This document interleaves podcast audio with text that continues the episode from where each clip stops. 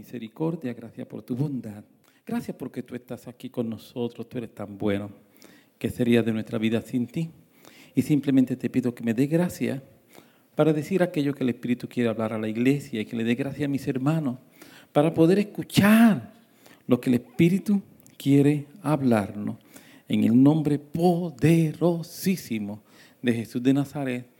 Amén, amén, amén. A todos los que están aquí, muchas bendiciones. Y a los que están viéndonos por internet también, muchas bendiciones. Que la gracia del Señor sea con todos ustedes. Amén. Estamos respirando avivamiento definitivamente. El domingo comenzamos a tratar de definir avivamiento desde una perspectiva bíblica. Y simplemente me voy a tomar algunos minutos para hacer un breve repaso y quizá una mini ampliación en algunos temas, pero quiero realmente tomarlo o retomarlo donde terminamos. Algunos de los principios bíblicos que establecimos es que el primer problema que nosotros encontramos cuando tratamos de definir desde una perspectiva bíblica avivamiento de la manera en que nosotros lo vemos y lo interpretamos, y la historia y la evidencia histórica que tenemos es que no encontramos esta palabra avivamiento de esa manera, en una forma sencilla. Yo hablaba con unos hermanos de que, por ejemplo, si yo voy a estudiar el tema santidad, es fácil. Yo busco en una concordancia la palabra santidad y me va a aparecer todas las veces que aparece la palabra santidad. Si santidad nadie verá al Señor, santidad no conviene, ser santo porque yo soy santo. Así dice el santo de Israel. ¿Me explico? Santificados. Si voy a estudiar el tema bautismo, encuentro todas las veces desde que Juan el Bautista surge, el bautismo de Jesús, luego en Romanos capítulo 6, cuando se nos habla acerca de qué es el bautismo. Y de esta misma manera, si voy a estudiar distintos temas, pero cuando busco avivamiento, hello, no encuentro la palabra como tal en la Biblia. Así que tenemos que ir un poquito más allá para vencer esa dificultad. Amén. Así que la razón por la cual no encontramos la palabra avivamiento en la Biblia es porque avivamiento lo que significa es volver a ese momento de origen, es ese revivir, mientras que aquí no estamos, ellos estaban en el origen, por lo cual ellos no necesitaban avivamiento en ese momento, ellos estaban en el origen. Luego, estoy haciendo un resumen, no voy a predicar todo de nuevo. Luego hablamos de si eso no es correcto, de ir detrás de palabras proféticas. Y conté un testimonio personal, pero permíteme contar otro testimonio más. Hace 10, 12 años, no recuerdo con exactitud, yo recibí una llamada de Pastor Ryan invitándome para ir a predicar. Y era en diciembre y la actividad iba a ser diciembre 27, 28, 29, 30 y 31. Y a mí me tocaba predicar en varias ocasiones, pero una de las ocasiones en que me tocaba predicar era el 31. Y cuando Ryan me llama y me dice eso, yo le contesto, me parece que no, porque significaría que no voy a estar en despedida de año en Puerto Rico, y para mí eso es básicamente un sacrilegio. Le dije, me parece que no, pero déjame orar. Pero ya... son de estos momentos en que tú dices, déjame orar, pero como que ya tú tomaste la decisión, ¿verdad que sí? Y estoy así. En esos días casualmente tenía que salir hacia Boston y salimos hacia Boston. Y recuerdo que en una de las llamadas llamó a David Marrero simplemente para saludarlo. Y me dice, tienes que venir a casa.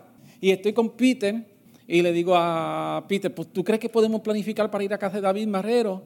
Y Peter me dice que sí, la cuestión es que vamos a casa de David Marrero.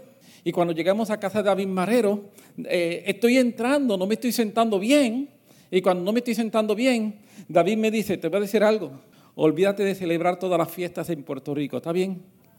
Yo digo, ¿qué pasó aquí? Sí, te tienes que acostumbrar a que van a haber muchas fiestas y muchas navidades que las vas a pasar fuera de Puerto Rico. Me dijo eso, me cambió el tema y me siguió hablando de otras cosas como si, ¿y cómo está la familia? Y de esto me estoy logrando explicar. Yo salí de casa de David Marrero y usted sabe lo que yo hice, ¿verdad? Tomé el teléfono y llamé a Ryan y le dije, Ryan, ¿cuál es la fecha exacta que tú me estás diciendo que quiere que yo vaya para allá? Y eso implicó básicamente unos 5 o 6 años no recuerdo, ellos dicen que son más, varios años en que estuve viajando todos los diciembre y muchos de ellos despedí el año fuera de Puerto Rico. Simple y sencillamente porque hay una palabra profética que viene, esa palabra profética me da una dimensión de entendimiento distinta y esa dimensión de entendimiento distinta que me está dando esta palabra profética me lleva a tomar decisiones distintas. ¿Me estoy logrando explicar? Nosotros mencionamos el domingo, 1 Corintios, a pesar de que no lo leímos, hice la mención, hoy quiero leerlo. 1 Corintios 14:3. Pero el que profetiza habla conforme a los hombres para edificación, exhortación y consolación. Ese es 1 Corintios 14:3. Desde esta perspectiva decimos, pues la profecía tiene tres propósitos. El propósito de edificar, el propósito de exhortar y el propósito de consolar. Y lo que estamos diciendo es que eso es cierto, pero algo que no habíamos visto, que no habíamos querido entender. Y es la pregunta que estoy obligado a hacerme, ¿cómo yo puedo ser edificado? ¿Cómo yo puedo ser exhortado? ¿Y cómo yo puedo ser consolado sin tomar decisiones? ¿Cómo yo voy a ser edificado si no tomo decisiones? De ninguna manera. ¿Cómo voy a recibir la palabra de consuelo si no tomo decisiones? De ninguna manera. ¿Cómo voy a recibir la palabra de exhortación para que sea efectiva en mi vida si no tomo decisiones? De ninguna manera. Así que no importa cómo lo pongamos, la palabra profética al final viene para ayudarme en mi toma de decisiones. Lo que estamos diciendo y lo que creemos y lo que me afirmo y hoy me siento aún más seguro es que toda decisión que tomamos no puede estar basada única y exclusivamente en una palabra profética, pero definitivamente toda la evidencia bíblica que estamos encontrando y revisando es que la palabra profética viene para ayudarnos en la toma de decisiones. Cuando digo que viene para ayudarnos en la toma de decisiones, lo veo desde dos perspectivas y permíteme ampliar esto. Por un lado, viene a abrir mi mente para darme un entendimiento más panorámico. Algunas veces mi entendimiento está muy limitado y como mi entendimiento está muy limitado, no puedo ver todo lo que Dios quiere. Y como no puedo ver todo lo que Dios quiere, tiene que venir una palabra profética que logre abrir mi mente para tener un entendimiento más panorámico del propósito de Dios. Amén. Pero otras veces viene para hacer todo lo contrario. Estoy viendo muchas cosas y no estoy viendo en forma específica lo que Dios quiere. Y otras veces la palabra profética viene simple y sencillamente para que yo pueda enfocarme en un aspecto que estoy perdiendo de vista. Así que vemos la palabra profética desde esas dos perspectivas que parecen contradictorias, pero no son contradictorias, sino que son realmente complementarias de acuerdo a cuál sea mi situación. La palabra puede venir para abrirme la mente y que yo vea las cosas desde una perspectiva más panorámica del propósito eterno de Dios, lo que Dios está haciendo, no limitarme al hoy y el ahora. Y otras veces estoy desenfocado y la palabra viene y me dice, enfócate a esto que te llamé. Deja de estar distraído. Amén. Y no importa cuál de ellas sea, qué bueno que a Dios se le ocurrió tener profetas y profecía. Porque como mencionamos el domingo, la idea de los profetas y la idea de las profecías no es una idea humana, sino que es una idea divina. Por eso, cuando entramos en ese ámbito y cuando entramos a juzgar esa área, estamos entrando a juzgar algo que es divino y que Dios nos dice que debemos hacerlo. Pero entonces lo tenemos que hacer con el respeto, con el cuidado y la responsabilidad que tiene que lo hagamos. Amén. ¿Estamos claros hasta ahí? Luego, estoy mencionando cosas y tratando de ampliarlas un poco. Luego, hablamos de tres características del avivamiento, porque si no encuentro la palabra avivamiento, pero definitivamente en la Biblia veo el resultado de un avivamiento. Amén, del avivamiento original, del primero, el que comenzó en Hechos capítulo 2, lo veo. Entonces, ¿cuáles fueron las características para yo procurar y buscar en mi vida esa característica? Y mencionamos la primera, un deseo ferviente por una relación con Dios. La gente fueron atraídas hacia Jesús. La gente fueron atraídas con un deseo ferviente hacia Jesús. La búsqueda de Él y de su presencia se convirtió en una prioridad. Pienso que una de las cosas que ha pasado en este proceso de pandemia es que muchos hemos perdido quizás ese enfoque. Y es necesario una palabra profética que nos vuelva a enfocar en la necesidad de la palabra. Y una palabra profética, créeme, esto que estoy predicando es una palabra profética. Es un llamado profético. Para que sea una profecía, yo no necesariamente tengo que decir, así dice el Señor. Oh. No tengo que ser así necesariamente, ¿ok? Estamos hablando la palabra de Dios. Y hablando la palabra de Dios, estamos dando un mensaje que es un mensaje profético. Lo he mencionado ya un par de veces y permíteme mencionarlo por vez quizá número 3. Y no me comprometo a que no lo voy a volver a mencionar. Así que quizá lo mencione por vez 4, 5 o 6 en el futuro. Cuando Bob Sorge estuvo con nosotros, aparte de las grandes predicaciones que dijo, una de las cosas que me dijo a mí en carácter personal cuando estábamos hablando es que el gran peligro que ha traído el proceso de pandemia y la virtualidad es que la gente se olvidó que para la presencia tenemos que estar presentes. Él decía, la virtualidad nos puede dar muchas cosas. En la virtualidad podemos escuchar las enseñanzas. En la virtualidad podemos gozarnos con los testimonios. En la virtualidad podemos disfrutar de la adoración y de los ambientes de la adoración. Pero para la presencia tenemos que estar presentes. Aleluya. Segunda característica que hablamos acerca de que tiene un avivamiento cuando miramos lo que está pasando en el Hechos de los Apóstoles en forma especial y las cartas escritas por el apóstol Pablo, es un aumento en la evangelización. Un avivamiento nos hace a cada uno de nosotros evangelistas, como dijo el apóstol Pablo, que nosotros estamos rogando al mundo reconciliado con Dios, reconciliado con Dios. Y eso nos convierte a todos y a cada uno de nosotros en evangelistas, nos convierte a todos y a cada uno de nosotros en personas que estamos buscando y tratando de compartir lo que Dios está haciendo con nosotros. No nos podemos callar, no nos podemos callar, sino todo lo contrario. Hay un deseo ferviente de hablar lo que Dios nos está hablando. Hay un deseo ferviente de decir lo que Dios está haciendo, de compartir con la gente que nos encontramos, con nuestra familia, con nuestros compañeros de trabajo, con nuestros compañeros de escuela, con las personas que nos encontramos en el supermercado, cuando vamos al mall. No tenemos mucha alternativa que no sea compartir lo que Dios está haciendo con nosotros. Y tercero, yo pienso que lo tercero es una consecuencia de las primeras dos cosas que he mencionado, un aumento en la frecuencia de sanidades y milagros. Nosotros estamos acostumbrados a ver sanidades y milagros, pero la frecuencia de sanidades y milagros, la frecuencia con que va a ocurrir, debemos estar preparados para ver un aumento vertiginoso en ello. Amén. Y que cosas nuevas estén ocurriendo, que no es a las cosas a las que estamos acostumbrados, sino empezar a ver cosas nuevas que están ocurriendo. Y cuando esas cosas nuevas ocurran, en vez de criticarlas, alegrarnos. Aleluya. Por último, vimos el llamado de Jesús en Apocalipsis a la iglesia de Éfeso y dije que iba a continuar donde lo dejé, así que termino mi resumen y comienzo mi introducción a la predicación de hoy. Apocalipsis capítulo 2, versículo 2 al 5, si puedes ir conmigo y abre tu palabra, abre la Biblia. El domingo Edwin salió bien edificado con la predicación, después me dijo que me dio las gracias. Me dijo, a pesar de que me trataste duro y a pesar de que me diste unos cuantos palos, gracias, porque me abriste el entendimiento. Así que por lo menos yo sé que hubo alguien que salió agradecido de la palabra. Aleluya.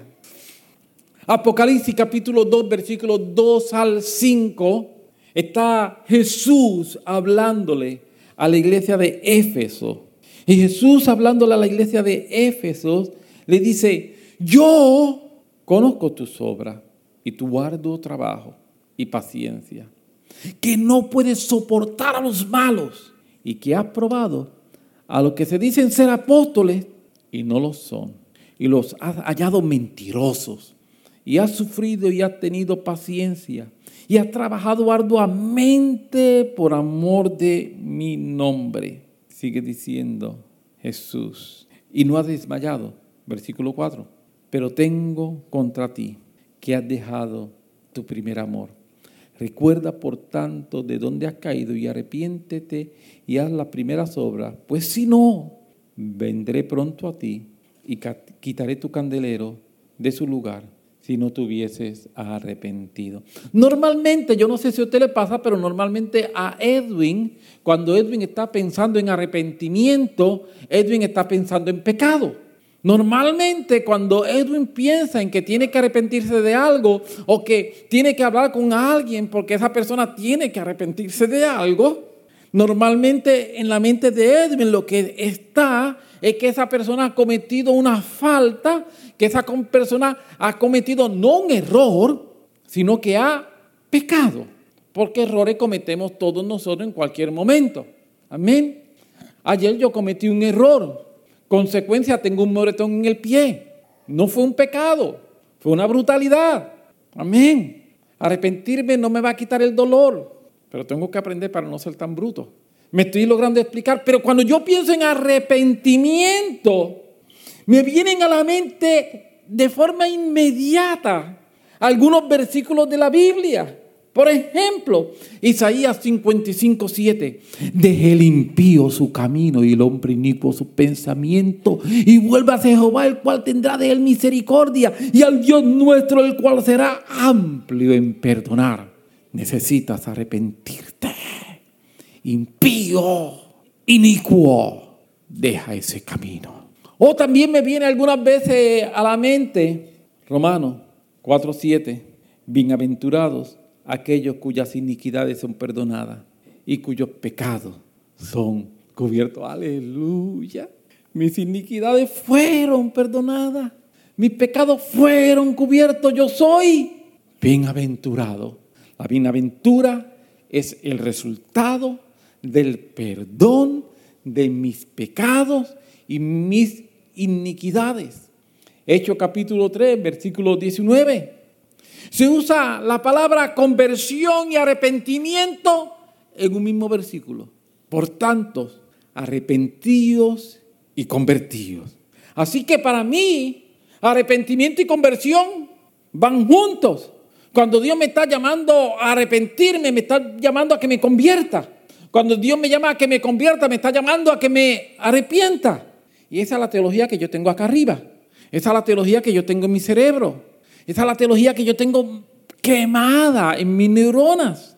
Todos mis engrams, cuando llega cualquier palabra que dice arrepentimiento, automáticamente mis engrams en mi cerebro dicen pecado, cambio, conversión. ¿Me estoy logrando explicar? Yo sé que posiblemente a ti no te pasa lo mismo. Tú cuando escuchas arrepentimiento, tú estás escuchando otras cosas. No estás pensando en lo que yo pienso, pero eso es lo que yo pienso. Y como eso es lo que yo pienso, entonces tengo un problema cuando estoy leyendo este versículo, porque cuando yo estoy leyendo este pasaje que acabamos de leer de Apocalipsis capítulo 2, versículo 2 al versículo 5, no encuentro un pecado. La iglesia no está en idolatría. Dios no le está diciendo, como a otras de las iglesias, idólatras. No, la iglesia no está en idolatría. La iglesia no está en falsa doctrina, como otras de las iglesias estaban en falsa doctrina. Y Dios le dice, arrepiéntete de la doctrina de los nicolaitas que tienes. No, a esta iglesia no está en falsa doctrina tampoco. No está en fornicación, como otra de la iglesia, que es esa que se llama Jezabel. Usted lee, y en las otras distintas iglesias hay algunos pecados que son identificables y que cuando tú estás leyendo, tú dices, Dios mío, se tienen que arrepentir. ¿Cómo es posible que tengan a una que se hace llamar Jezabel? ¿Cómo es posible que están viviendo en idolatría, un culto satánico? Pero cuando tú lees esta iglesia, nada de eso. Todo lo contrario. Todo lo contrario. La iglesia es alabada por su arduo trabajo. La iglesia es alabada por su paciencia. La iglesia es alabada por su sufrimiento. La iglesia lo que recibe es un momento en que Dios le está diciendo, lo estás haciendo bien. vas bien, vas bien, vas bien, vas bien. No hay ninguna situación pecaminosa en la iglesia. Y entonces yo me pregunto, ¿por qué si no hay una situación pecaminosa, Dios usa con ello un vocablo tan fuerte como el de arrepiéntete? Y llego a la única conclusión lógica que puedo llegar. Para efectos de Dios, dejar el primer amor es equivalente a pecar. ¡Auch! ¡Auch! ¡Auch! ¡Auch! Porque pecado no se define de acuerdo a las normas humanas. Pecado se define de acuerdo al criterio divino. Y Dios le está diciendo a la iglesia, en la cual no hay fornicación como en otra, en la cual no hay adulterio como en otra, en la cual no hay idolatría como en otra, sino una iglesia que está siendo alabada por su trabajo, por su sufrimiento, por su doctrina. Dios le está diciendo, tienes que arrepentirte. Y no solamente tienes que arrepentirte. Miremos un momento nuevamente, por favor, el versículo 5. Recuerda, por tanto, de dónde has caído y arrepiéntete y haz las primeras obras, pues si no, vendré pronto a ti y quitaré tu candelero de su lugar si no te hubieses arrepentido. Hay una palabra de juicio, o en otras palabras, lo que Jesús está hablando es muy serio. Es tan y tan y tan serio que Jesús tiene una palabra de juicio contra esa iglesia si esa iglesia no se arrepiente. Así que déjame repetirlo. Toda la evidencia, cuando estoy estudiando y analizando el versículo, el pasaje, me hace concluir que para efectos divinos, dejar el primer amor es un pecado. Si no fuera un pecado, Dios no pediría que se arrepintieran. ¿Está conmigo? Yo no sé si usted está preocupado, pero yo cuando lo entendí me preocupé. Edwin, ¿qué problema tiene? Yo voy a dejar de predicarle a usted, yo lo voy a seguir predicando a Edwin. Porque yo lo veo a ustedes tan asustados que yo pienso que mejor le sigo predicando a Edwin ahorita. ¿Sabe qué? Pecado y remordimiento no es lo mismo. La persona que siente remordimiento se siente, ay, no lo debía haber hecho, yo debo cambiar, yo no sé por qué yo hice eso. La persona que siente remordimiento entiende que lo que hizo estuvo incorrecto, pero no hace nada para corregirlo. No hace nada para corregirlo. Hay muchos creyentes remordidos. O sea, mordidos de nuevo, ¿verdad? Sí, se pasan mordiéndose otra vez. Sí. Hay muchos creyentes, mucha gente en iglesia con remordimiento, pero no con arrepentimiento. Y escuchamos una palabra como esta y podemos, dejé el primer amor. Pero entonces, el arrepentimiento que Jesús está pidiendo a la iglesia es, vuelve a hacer lo que te toca hacer. Permítame tratar de hablar un poquito más y quiero volver al versículo 4, si usted me lo permite. Pero tengo contra ti que has dejado. Muchas veces, en mi ignorancia, yo había interpretado, has perdido, se ha enfriado. Pero cuando estoy leyendo, el Espíritu Santo me golpeó, has dejado. Yo dije, ¿qué? Y me fui a buscar qué significa la palabra en el original. Y la palabra en el original, es la palabra afiemi, implica dejar a un lado, abandonar. Es un acto de la voluntad. ¿Me escuchó? No es un acto casual, es un acto de la voluntad. Yo dejo algo voluntariamente. Nadie me obliga. Nadie está ahí engañándome. Es un acto voluntario. Y cuando yo encuentro que de lo que está hablando aquí Jesús contra la iglesia, le está diciendo, ustedes decidieron dejar de amarme como me amaban. Porque ¿qué es dejar el primer amor? La razón para dejar o abandonar algo, la razón para afiemi, que es la palabra, repito, en hebreo que se traduce por dejar el primer amor. Pueden ser varias, no hay una sola razón, pueden ser varias. Yo puedo hacer ese afiemi, dejar algo, porque perdió importancia, dejó de ser importante para mí. ¿A usted no le ha pasado que hay algunas cosas en su vida que en un momento determinado han sido muy importantes y usted dedicaba su tiempo y dedicaba su energía y dedicaba su esfuerzo, pero llega el momento en que ya llegó una nueva cosa que es ahora la moda? ¿No le ha pasado que algunas veces alguien se compró un juego porque este es el juego que está jugando todo el mundo?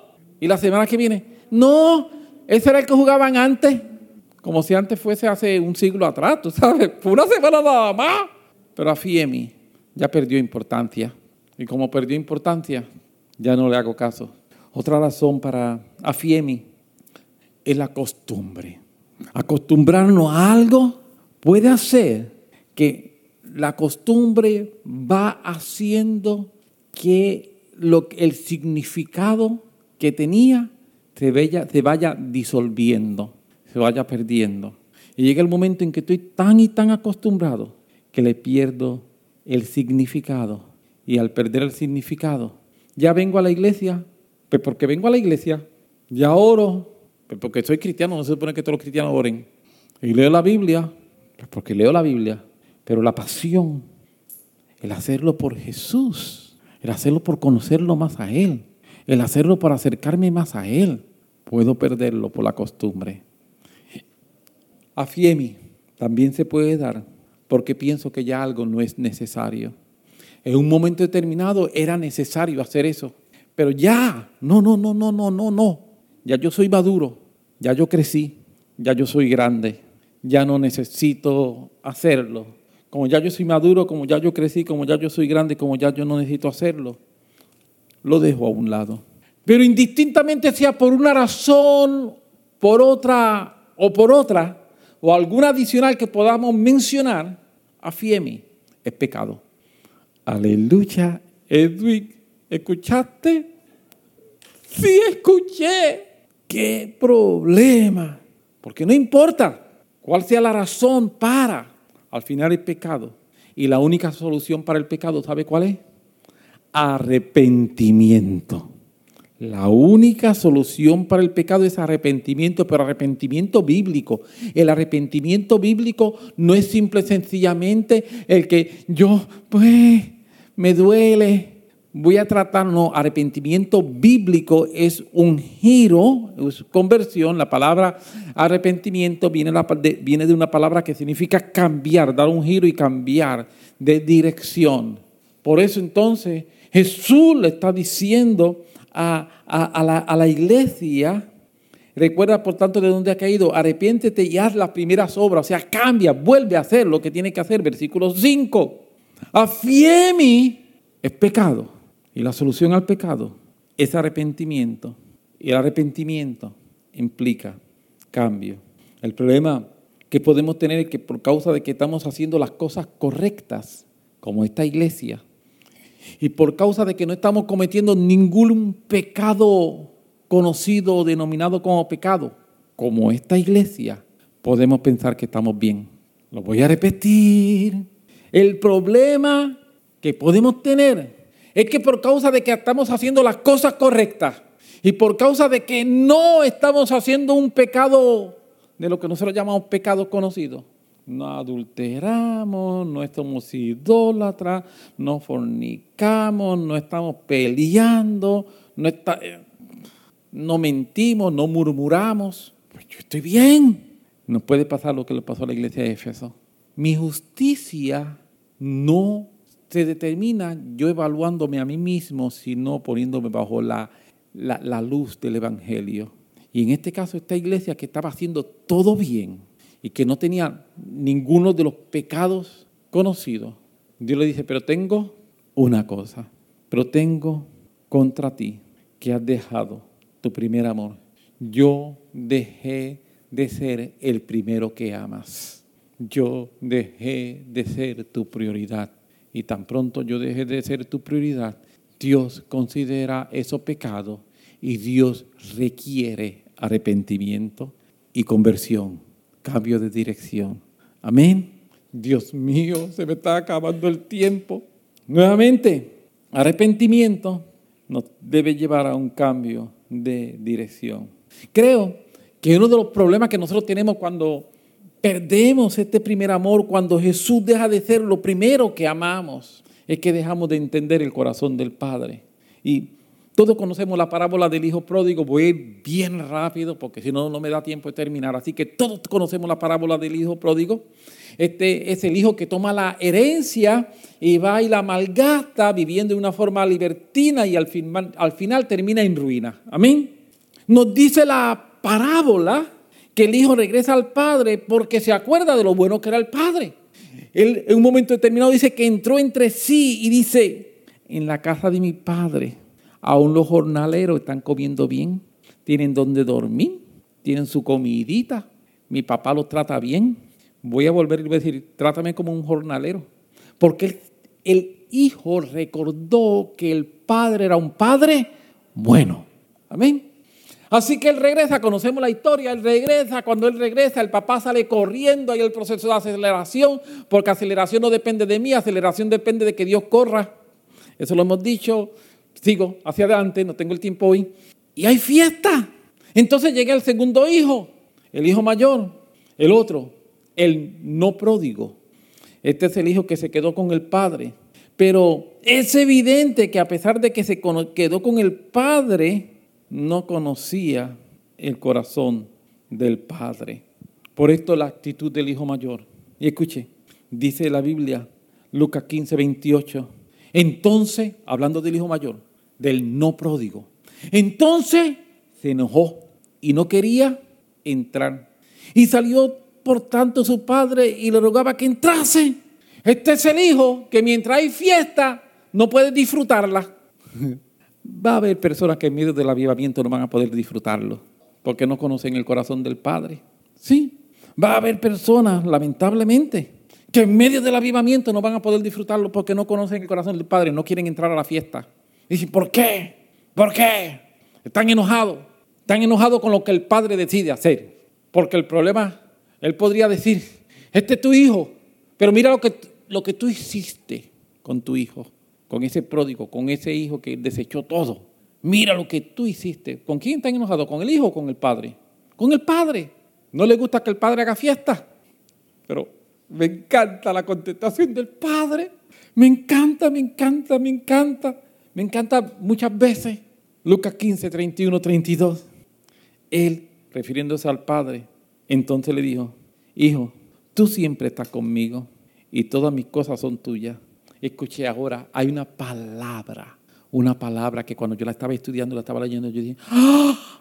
¡Wow! Pero es necesario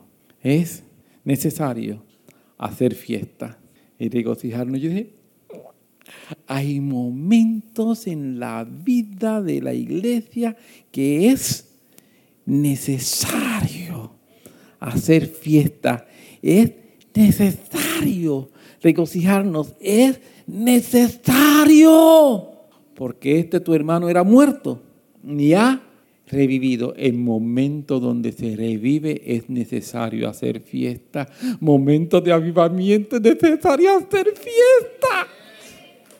Sí, cuando vamos a revivir, cuando lo que estaba muerto revive, es necesario hacer fiesta. Amén. Así que nosotros nos estamos preparando para hacer fiesta. Porque nosotros vamos a celebrar avivamiento. Nosotros vamos a celebrar lo que Dios está hablando. Y como nosotros vamos a celebrar, nosotros vamos a hacer fiesta. Nos estamos preparando. Así que vaya preparando sus zapatos de bailar en el Espíritu. Aleluya.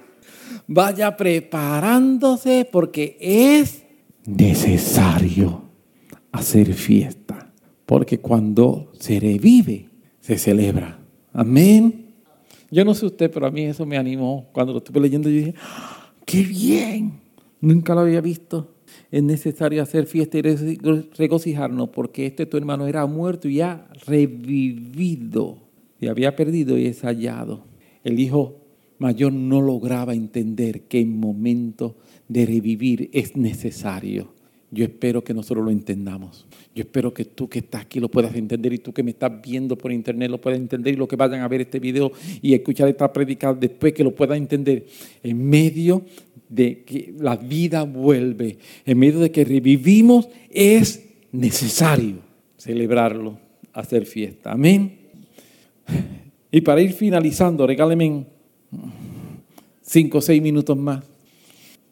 Hay una parábola o una historia que encuentro en Lucas capítulo 13, versículos 6 y 9, y quiero simplemente de ahí traer una enseñanza para nosotros. Dijo también esta parábola: tenía un hombre una higuera plantada en su viña. Escuche esto, tenía el hombre una higuera plantada, ¿dónde? En su viña. Y vino a buscar fruto en ella y no la halló. Y dijo al viñador: he aquí hace 3 años que yo vengo a buscar fruto en esta higuera y no la hallo. Córtala. ¿Para qué inutiliza también la tierra? Él entonces respondió y le dijo: Señor, déjala todavía este año hasta que yo cabe alrededor de ella y la abone, y si diere fruto, bien, y si no, la cortarás después. De la parábola hay muchísimo que se puede dar. Lo que yo quiero traer es que mientras la estaba leyendo en estos días, y la estaba leyendo, de momento yo dije: ¿qué hace una higuera plantada en una viña? Son 2 cosas distintas. La higuera da higo, la viña da la uva para extraer y hacer el vino. Pero aquí cogieron una higuera y la plantaron en una viña. Así que me puse a hacer lo que se supone que yo haga. Me puse a estudiar, a ver por qué se hacía esto. Y encontré lo siguiente: la tierra era normalmente desértica. Cuando preparaban el viñedo, ahí se cogía y se arreglaba ese pedazo de tierra. Y tú podrías tener un viñedo que se veía totalmente con buena tierra, tierra cultivable. Y cuando salía de ese viñedo, lo que tenía era tierra árida. Así que algunas veces, algunas personas acostumbraban a algún árbol que ellos quisieran que diera fruto, tomar y plantarlo dentro de la viña. Porque en la viña ellos habían arreglado la tierra para que tuviera buena tierra. Y como querían que ese árbol creciera, si lo plantaban fuera de la viña, lo estaban plantando en un lugar desértico, pero lo plantaban en la viña, que era un lugar que ellos se pasaban arreglándolo. Ellos se pasaban echando agua ahí. Ellos se pasaban tratando de que fuera una buena tierra. Así que cuando ese árbol era plantado en la viña, a pesar de que no era un árbol de viña, era en este caso una higuera, un árbol distinto, lo plantaban en una tierra predilecta, escogida, arreglada, para que tuviese todo lo necesario para que diera fruto. ¡Wow! ¿No le parece a usted que es extraordinario? Y la Biblia dice que Dios nos plantó. Nosotros somos higuera, pero Dios nos plantó en una viña. Dios se encargó de arreglar tierra. Dios se encargó de que en medio del desierto, cuando salimos de la viña, encontramos desierto. No salgamos de la viña. Cuando salimos de la viña, vas a encontrar que no hay agua. No te salgas de la viña. Cuando salimos de la viña, vamos a encontrar que está muy caliente. No te salgas de la viña. ¿Qué hace una higuera en un viñedo siendo privilegiada? ¿Qué hace una higuera en un viñedo disfrutando lo que ella no hizo? ¿Qué hace una higuera en un viñedo teniendo posibilidades extraordinarias que fuera de ahí no tendría? ¿Qué hace una higuera en un viñedo teniendo el sueño de poder crecer, de poder multiplicarse? Y yo creo que Dios nos ha puesto como higueras en medio de un viñedo. Dios ha dado su palabra. Dios ha estado arreglando la tierra.